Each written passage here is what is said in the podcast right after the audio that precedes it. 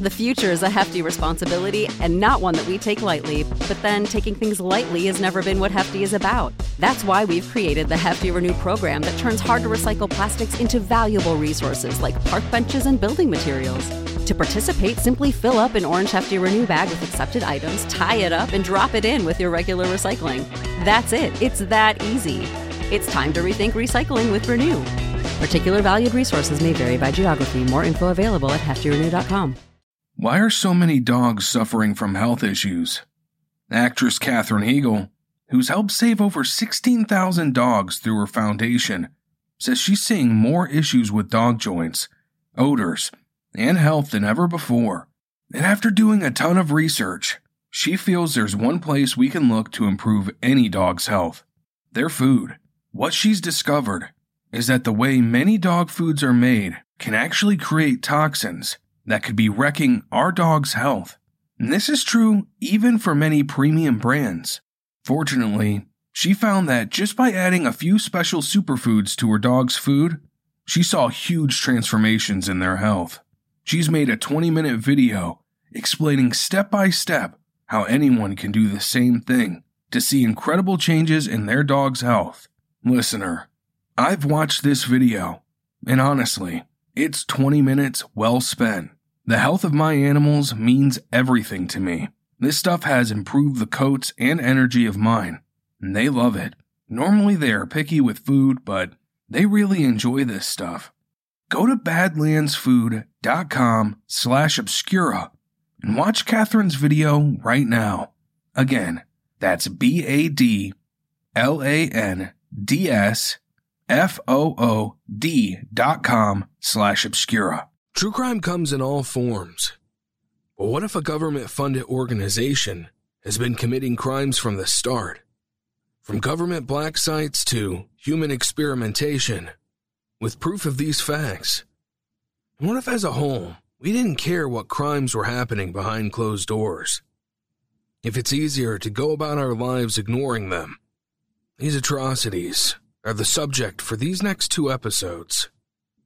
Now, listener, I'm not putting on a tinfoil hat. These aren't crazed conspiracies. These are well documented crimes that were committed. I need you to understand that. These were researched from trusted sources. The information publicly available for years. With that out of the way, let's get on with it. Welcome, listener. I'm glad you're here. Take a seat next to the fire.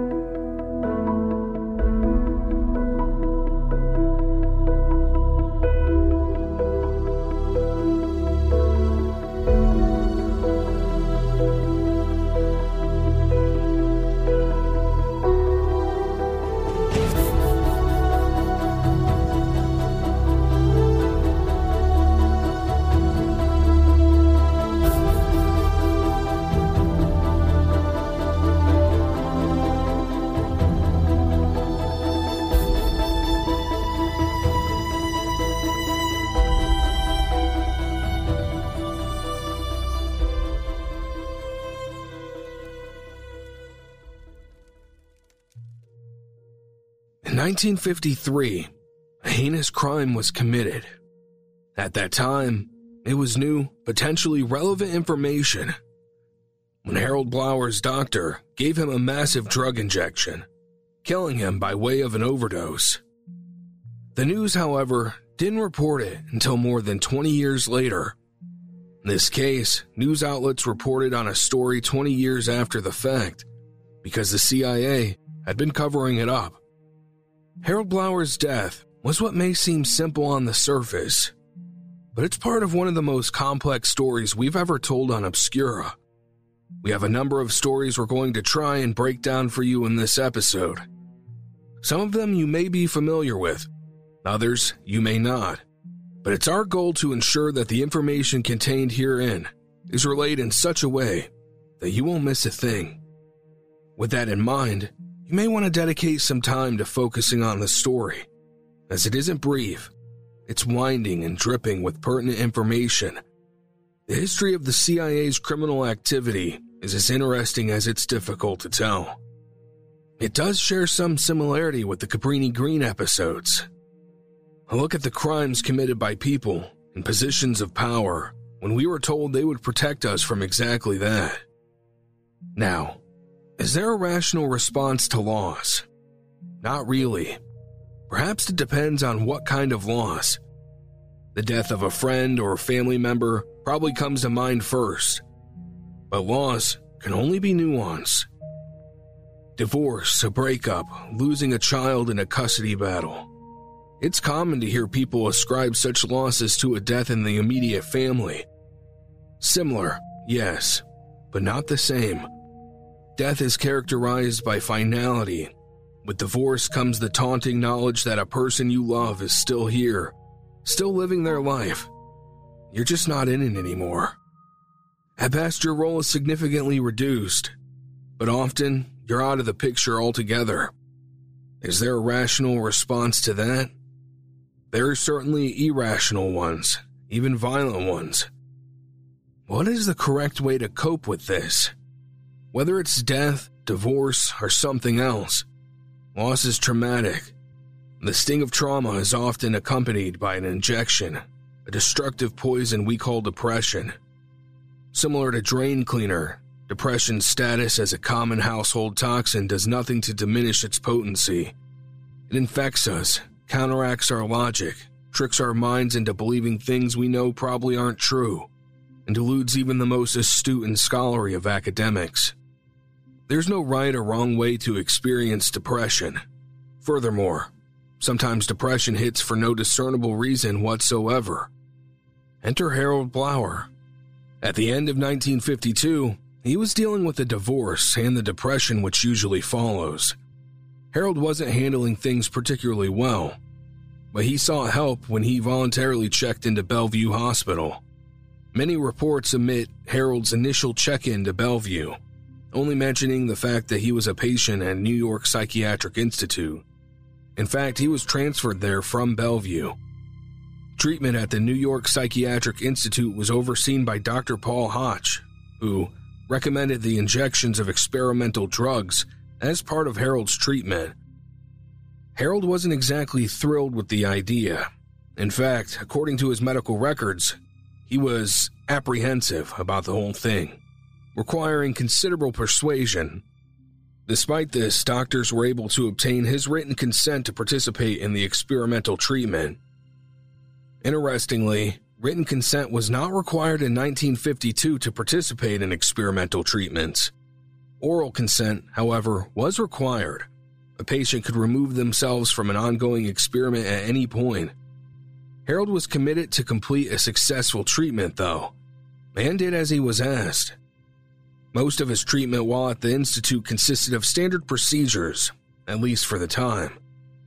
He spoke to a psychiatrist regularly and, like the conditions, against his better judgment, on December 11, 1952, Harold was injected with 28.4 milligrams of chemical EA 1298.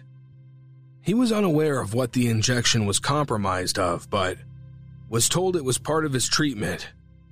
This first injection didn't exactly go well, but it wasn't catastrophic. According to records, he had a small tremor on his right leg and pressure in his head. A different chemical was used for injection number two, a week later. It was labeled EA 1316. This time he received 69.5 milligrams. It's difficult to discern what happened with his injection, but it couldn't have been good because prior to his third injection, he asked one of the nurses to tell people on the drug study floor that he had a cold and wouldn't be able to make it. It would seem the nurses at the New York Psychiatric Institute were either unwilling or unable to oblige Harold with this favor because injection number three came. Harold experienced tremors all over his body following this third injection. It was yet another chemical 347.5 milligrams of something identified as EA 1297. At this point, Harold had received three separate injections of three different chemicals, each one significantly higher in dosage than the one before. At no point was he told what of any of the injections actually are. This is the point Harold asked doctors to stop with the experimental injections. They were supposed to be helping his condition, but mostly they were making him miserable. And even if they were treating him in some way, the ends were not justifying the means. After coming from Bellevue, the conditions at the New York Psychiatrist Institute were nice, at least comparatively speaking. Harold was informed that if he were to quit the experiments now, he'd have to go back to Bellevue, a place he'd hated. Court documents use the word miserable, so it was either that or take a fourth injection. Apart from the hellacious injections he was receiving, Harold's treatment and therapy was going quite well at the New York Psychiatric Institute. In fact, his projected release wasn't far off. Who knew what would happen to that progress if he was sent back to Bellevue? So, he took the fourth injection. This time, Harold was injected with chemical EA 1316, which, if you don't recall, was the same chemical used in injection number two, but injection number two was only 69.5 milligrams. Injection number four was to be 695 milligrams. That's 10 times the amount. Following the injection, Harold experienced full body tremors and a reaction described as violent. He shot up in bed, then fell back down, over and over. Miraculously, he pulled through. Injection number 5 was a repeat of injection number 1, chemical EA 1298. Injection number 1 had been a dose of 28.4 milligrams. Injection number 5 was approximately 16 times that amount, or 450 milligrams. According to court records, the following transpired following Harold's fifth injection. Before Bauer's final injection, he complained about the injections often to both his therapist and the nurses. Nevertheless, on January 8, 1953, between 9:53 and 9:57 a.m., Bauer was injected with 450 milligrams of EA 1298. According to the drug study notes, at 9:57, Bauer became very restless and had to be restrained by the nurse. He began sweating profusely and flailing his arms wildly. At 10:01, he pulled up in bed. His body stiffened, his teeth clenched. He began frothing at the mouth. Similar reactions continued for over an hour. Bauer was still talking and moving his legs randomly at 11:05. Finally, about one and one half hours after the injections had began, Bauer lapsed into a coma he was pronounced dead at 12:15 p.m. At approximately the same time that Bauer had received his injection of EA 1298, another patient was given the same chemical. It was known in the early 1950s that the prudent course of conduct was to give injections of relatively untested chemicals, such as EA 1298, serially rather than concurrently. That is, to give an injection to one patient and analyze the result before giving an injection of the same chemical to another. The other patient's reaction to EA 1298 was similar to Bauer's. However, it was so violent that the injection was stopped when it was only about one third complete. After the patient recovered, she said, I've been in hell. Why did they put me in hell? She added, They were supposed to make me feel good, I've never felt this bad before. I feel terrible. In truth, Harold was not being treated for depression with these experimental injections. He wasn't being treated for any mental issues at all, or physical ones for that matter. The only truth told to Harold about these injections were that they were experimental. Harold was being pumped full of a drug called MDA, a psychostimulant and hallucinogen of the amphetamine family not to be confused with MDMA. Court documents refer to the chemical as a mescaline derivative. The CIA and United States military has been attempting to develop this drug as a chemical warfare agent. Simply put, it was an experiment by the US government to master mind control and use it against enemies in wartime. Harold was just their lab rat, or, as one judge put it, a guinea pig. The New York Psychiatric Institute was under contract with the Army's Chemical Corps at the time, who had ordered the experiment but didn't specify anyone in particular as a subject. Dr. Paul Hoch had picked Harold Blauer himself. Officers from the Army's Chemical Corps met with Dr. Paul Hoch in an effort to understand what had happened with their test subject, Harold Blauer. Upon learning of his death, it was made clear that this experiment was not to be discussed with anyone under any circumstances, not Harold's ex wife or family members, and not even with the hospital staff that wasn't already in the loop. According to court documents, an Army official speaking with Dr. Paul Hoch didn't consider the experiment to be a failure. He instructed them not to continue the experiments until certain safety measures were implemented. However, he also noted in his trip report that the results of the experiments obtained thus far were very useful for the Army's purposes that he recommended continuation of the experiments and that $120,000 had been transferred to the Chemical Corps for this purpose.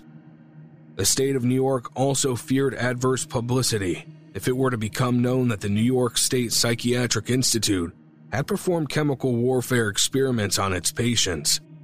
This gave the state incentive to cooperate with the United States in the cover up.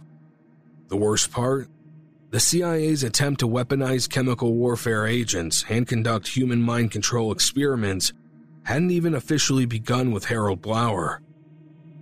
This occurred during a time when their infamous secret project known as MK Ultra wouldn't even launch for another 3 months. Listener, conspiracy theories exist in every religion and among the irreligious. On August 9th, 1974, one conspiracy stopped being theoretical and was confirmed when Richard Milhous Nixon resigned from the office of President of the United States following years of investigation into the much publicized Watergate scandal. It was a scandal so infamous that nearly every American is at least vaguely familiar with its place in history. But while everyone knows about Watergate and what it led to, not everyone understands Watergate. In fact, most people's knowledge of the subject seems to be minimal. It's important to understand, not for historical reasons, but specifically for today's episode, as Watergate led to our first discovery of the CIA's criminal activity. Here's a brief rundown for context. In 1972, the Watergate office complex in Washington, D.C., was home to the Democratic National Committee, also known by its initialism, the DNC. President Nixon was running for re election. During this time, five men were arrested for breaking into the offices of the DNC. Why were they there? Among other reasons, they were planting surveillance equipment so President Nixon would be able to stay one step ahead of the opposition during his election. It came to light that all five of the men who broke into the DNC had ties to President Nixon in one way or another. One of the men, James W. McCord Jr., was an ex CIA agent. Nixon, of course, denied he had anything to do with the break in, tried to cover it up, obstructed justice in doing so, and ultimately resigned before he could be removed from office. Despite Nixon's vehement assertions to the contrary, history has determined that President Nixon was, in fact, a crook. Gerald Ford, Nixon's vice president, assumed the role of President of the United States, pardoned Nixon for all of his crimes, and we began a new chapter in American history.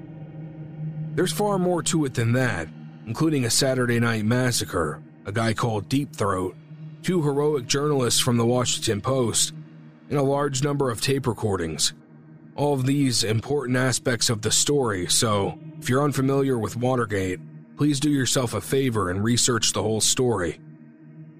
But that story, while incredible and important, is only the catalyst for the one we're telling today. In 1973, before Nixon resigned, there was a lot of fear inside the government as nightly coverage of Watergate was being covered on every news channel and every print outlet in America. Things were looking bad.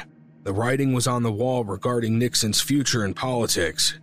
That is to say, he had no future. But Nixon could be thrown under the bus. He wasn't that important in the grand scheme of things. No one person is. Inside the headquarters of the CIA, the panic was serious. Moreover, it was justified. The CIA had been carrying out some nefarious work over the years. A man by the name of Richard Helms was the director of the CIA at the time. Amid potential looming investigations coming from all directions, Helms ordered a massive number of CIA files to be destroyed. There was information in these files he was desperate to keep covered up. We will never know what these files contained. It remains a mystery, and likely always will. Be that as it may, despite Richard Helms' best efforts, not every document he was trying to suppress was destroyed. Unbeknownst to Helms and his accomplice, some of the documents had been improperly stored and were still intact, waiting to be discovered. Time went by, Nixon resigned, Ford became president. Little over four months later, in December of 1974, the New York Times, through an undisclosed source, reported the following headline Huge CIA operation reported in U.S. against anti war forces. Other dissidents in Nixon years. Today, it's difficult to imagine a similar news headline raising much of a fuss amid the barrage of the ever present scandal and controversy dominating our current news cycle. Seems like it would be just another story on the pile. But times were different.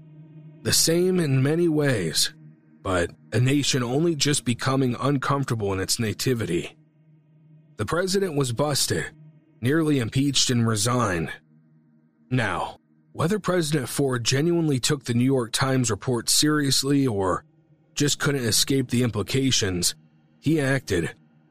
He launched the United States President's Commission on CIA Activities within the United States.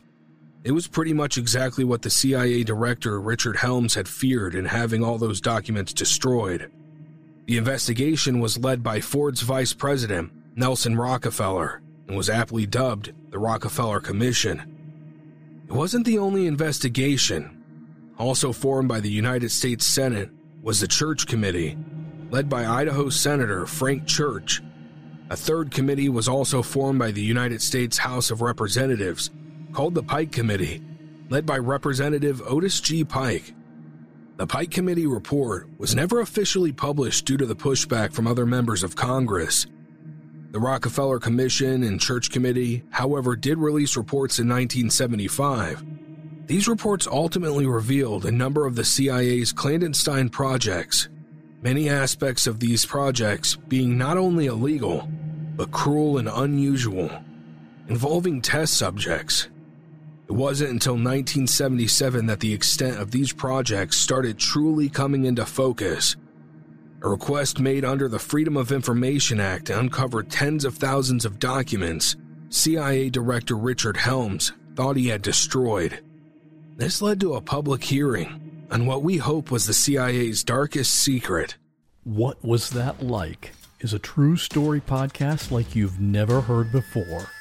These are clips from a few past episodes there is a man standing in front of me in my bedroom. My friend has been shot. I'm in the literally inside the river and I'm inside my car. He had told me multiple times that he was going to set himself on fire. If you say my name or try to look at me, I'm going to kill you. And he was just sobbing. He said, Mom, Mom, tell me you're going to be okay. I jumped on the hood of the car and I held on. And I looked into the garage and he was hanging from the rafters. I had somebody standing on my neck. He's better to me dead. I want him dead. Real people in unreal situations. Find it on your favorite podcast app or at whatwasthatlike.com. As we take a moment's pause in the middle of our exploration of the dark corners of humanity, let's explore a different kind of mystery. One that takes you back to the roaring 1920s with June's Journey. In this hidden object game, you slip into the role of June Parker, tasked with unraveling the murder mystery of her sister. Each scene is meticulously designed, filled with hidden clues that lead you deeper into a storyline, riddled with danger, romance, and scandalous family secrets. I've personally ventured through the ornate parlors of New York to the charming streets of Paris within this game, each chapter peeling back layers of a complex narrative that's as engaging as it is visually stunning. Beyond just solving mysteries, June's journey invites you to escape into an era of opulence as you build and customize your very own estate island. It's the perfect blend of challenge and relaxation that I find incredibly refreshing, especially after delving into the often intense themes of our podcast. For those of you who thrive on solving puzzles and uncovering stories, June's Journey offers a chance to channel your inner detective. Discover your inner detective when you download June's Journey for free today on iOS and Android. Step into June's shoes and help her solve the ultimate mystery. Can you uncover the truth behind her sister's tragic demise? Now, let's dive back into our own mysterious journey here on Obscura. Stay tuned and keep your wits about you. What exactly is the CIA? And why do they have dark secrets? Perhaps they are doing horrible things, but maybe there's a good reason for it. Maybe it's a lesser evil. And technically, in our best interest. It's a fair thing to ponder. Every American knows the CIA exists, but its principal function is often regarded as unclear. Its image is widely associated with secrecy or spies, and not without reason. But who does the CIA spy on and why? After years of vicious fighting, World War II came to an end, and Hitler was defeated. Considering World War II claimed an estimated 20 million dead soldiers and another 40 million civilian deaths, victory is a relative term. But again, Hitler was defeated.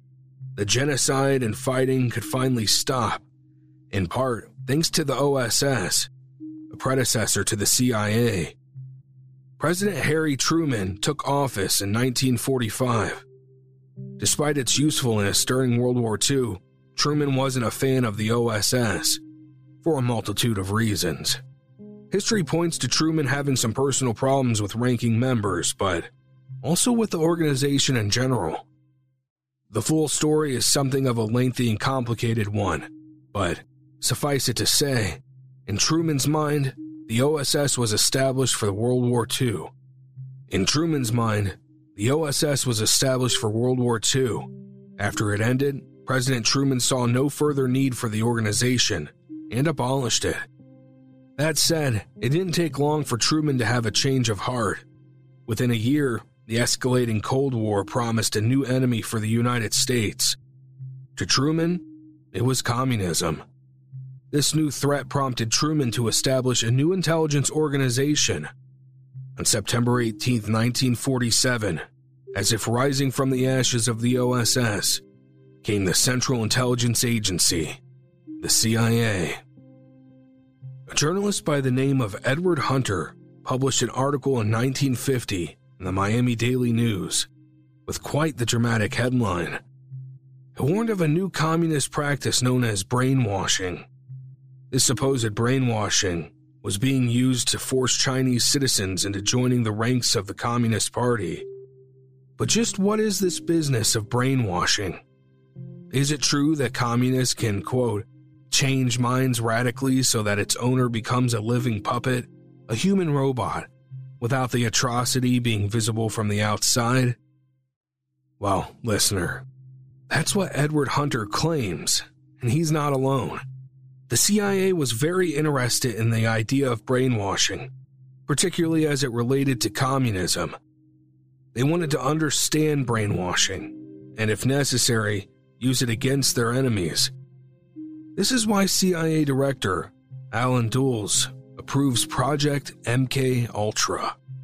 If you want to reduce such a thing to a single sentence, it's possible. Project MK Ultra can basically be described as the CIA's longest running attempt to harness non existent mind control techniques as a weapon. to be used against enemies during wartime by way of illegal human drug experimentation. Insufficient a description as it is, it will work in a pinch. If, say, someone is doubting your knowledge on the subject and you're just not interested in having this conversation, but simultaneously don't want the antagonist laboring under the delusion that he or she was correct. To expound upon that truncated description, hallucinogenic drugs and mental torture techniques were used on unwitting subjects to gain insight in how the human mind could be broken down. The hope was that these techniques could be used to extract confessions from prisoners of war, or that human brains could be essentially reprogrammed to the point that a person would carry out tasks, like covert assassinations, for the military. It's difficult for most people to believe when they first hear about it, but it happened. One of the overall goals was to discover a truth serum, something that would make prisoners defenseless against interrogation. To the CIA's credit, who hasn't desired some kind of truth serum at one point or another in their life?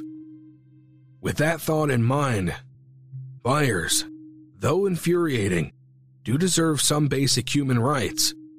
More specifically still, regarding an explanation of MK Ultra, is a transcript from the hearing before the Committee on Human Resources in the United States Senate. This document outlines Project MK Ultra and its 149 subprojects. The document determined that the CIA was devoted to developing and testing upon human subjects. A scientist by the name of Sidney Gottlieb was put in charge of Project MK Ultra, though he had already done extensive work with a similar CIA project known as Artichoke. Prior to that, the CIA was involved with Project Bluebird. They each dealt with drug and human experimentation. Truthfully, there was a significant lack of oversight with these prototypical projects, and plenty of atrocities were carried out during this time. Harold Blauer, for an example.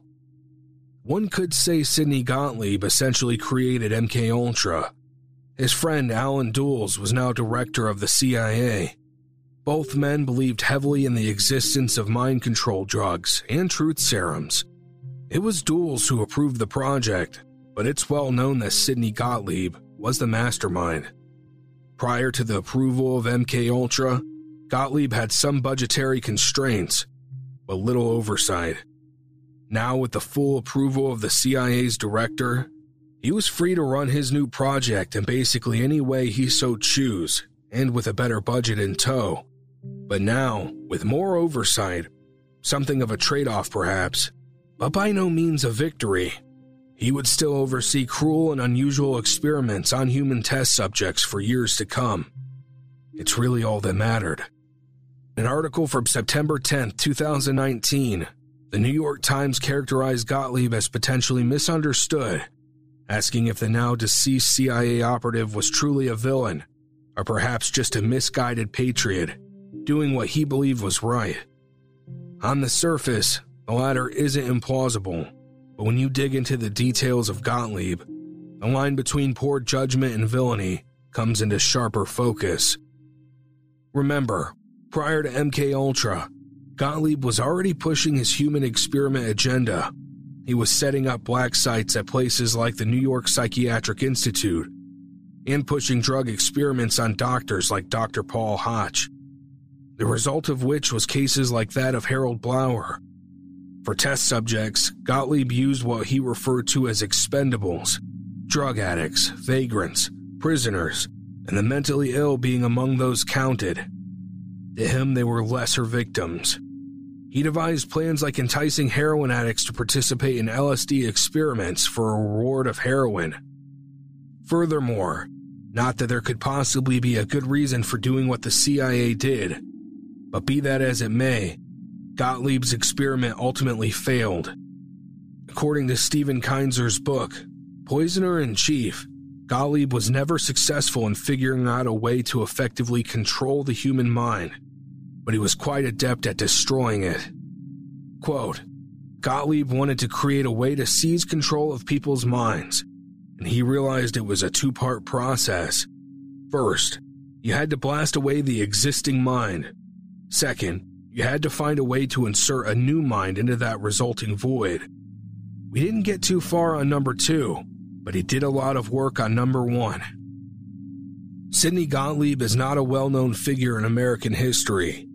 Most people don't know his name, significantly fewer than those familiar with your average celebrity, but his name should be remembered, not for his contributions to humanity, but for his crimes against it. As head of the MK Ultra project, he oversaw unimaginable human suffering, all of which was done with the knowledge of the CIA and funded by the United States government. Drug induced interrogations on innocent people, some of which resulted in death, but most just ending in permanent psychiatric damage. All of this in a poorly conceived effort to control the human mind. To create a Manchurian candidate someone that could be easily manipulated and controlled without even their own knowledge. To top things off, he's widely regarded as having been just a crap scientist. His methods were often absent of any semblance of scientific method, and today sound like the work of a deranged 10 year old who managed to somehow become a powerful member of the CIA. Dr. Frank Olson served as a captain in the United States Army Chemical Corps he helped in developing chemical and biological weapons, like aerosolized versions of anthrax. Olson was working on weapons that included lipsticks laced with poison that could kill on contact with skin, and inhalers for asthma victims, which would give their user pneumonia. When he stepped down as chief of the Special Operations Division, he cited major pressure of the job and joined a CIA research station. This is where he met Sidney Gottlieb, in an article by The Guardian, Frank Olson's role is expounded upon, and it seems like between Olson and Gottlieb, if anyone was the misguided, sympathetic one, it was Olson. Quote, in his laboratory at Fort Detrick, Olson directed experiments that involved gassing or poisoning laboratory animals. These experiences disturbed him. He'd come to work in the morning and see a pile of dead monkeys. That messes with you. He wasn't the right guy for that. Olson also saw human beings suffer. Although not a torturer himself, he observed and monitored torture sessions in several countries. In CIA safe houses in Germany, according to one study, Olson witnessed horrific brutal interrogations on a regular basis. Detainees who were deemed expendable, suspected spies or moles, security leaks, etc., were literally interrogated to death in experimental methods combining drugs, hypnosis, and torture to attempt to master brainwashing techniques and memory erasing. He was one of several Special Operations Division scientists who were in France on 16 August 1951 when an entire French village, Pont Saint Esprit, was mysteriously seized by mass hysteria and violent delirium that afflicted more than 200 residents and caused several deaths. The cause was later determined to have been poisoning by ergot, the fungus from which LSD was derived. Perhaps most threatening of all, if U.S. forces did indeed use biological weapons during the Korean War, for which there is circumstantial evidence but no proof, Olson would have known. The prospect that he might reveal any of what he had seen or done was terrifying. Olson's doubts deepened, in spring 1953, he visited the top secret microbiological research establishment at Porton Down in Wiltshire, where government scientists were studying the effects of sarin and other nerve gases. On May 6, a volunteer subject, a 20 year old soldier, was doused with sarin there, began foaming at the mouth, collapsed in convulsions, and died hours later. Afterward, Olson spoke about his discomfort with the psychiatrist who helped direct the research, William Sargant. A month later, Olson was back in Germany. On that trip, according to a later reconstruction of his travels, Olson visited a CIA safe house near Stuttgart, where he saw men dying, often in agony, from the weapons he had made. After stops in Scandinavia and Paris, he returned to Britain and visited Sargant again. Immediately after their meeting, Sargant wrote a report saying that Olson was deeply disturbed over what he had seen in a CIA safe house in Germany and displayed symptoms of not wanting to keep secret what he had witnessed. Unquote. Not to attempt to absolve Frank Olson of the experiments which he was involved, but he certainly seemed to have a conscience about it, and even appeared to be ready to act on this. In 1953, shortly after the official of MK Ultra, Gottlieb was regularly holding retreats.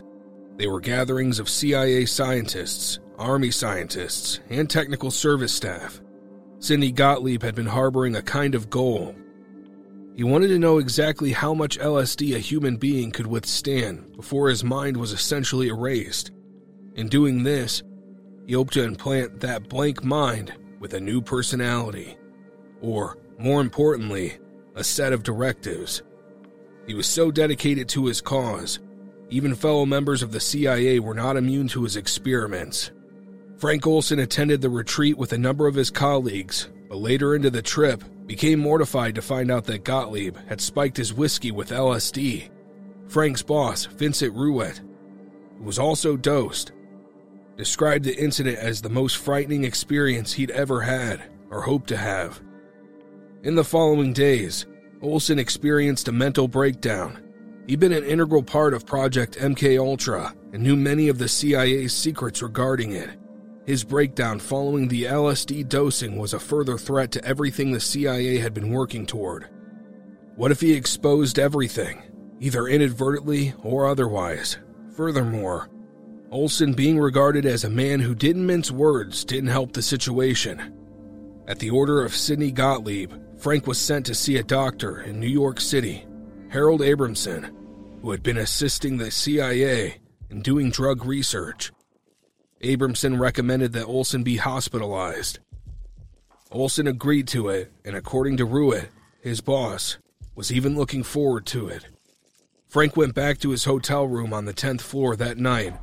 Official reports state he jumped through the hotel window, an apparent act of suicide, and died on impact.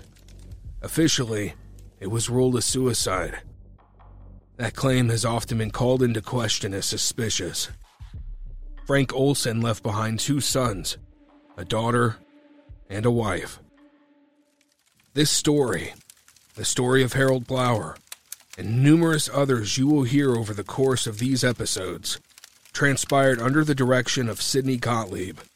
Circling back to a question posed by the New York Times Was Gottlieb a villain? I'll leave that answer up to you, listener. And that's it for part one. Stay tuned because we have more parts coming. This story isn't over yet. The history of the CIA is a dark one. Thank you for listening and keep the fire burning. What if I told you that you can support your blood pressure and healthy CoQ10 levels with two chews a day? The new SuperBeets Heart Chews Advanced is now supercharged with CoQ10. That's like getting CoQ10 for free. Our powerful blend of beetroot, grapeseed extract, and CoQ10 supports your cardiovascular health. Visit radiobeets.com and find out how you can get a free 30-day supply on bundles and save 15% with the promo code DEAL. When you visit Arizona, time is measured in moments, not minutes. Like the moment you see the Grand Canyon for the first time. Visit a new state of mind. Learn more at hereyouareaz.com.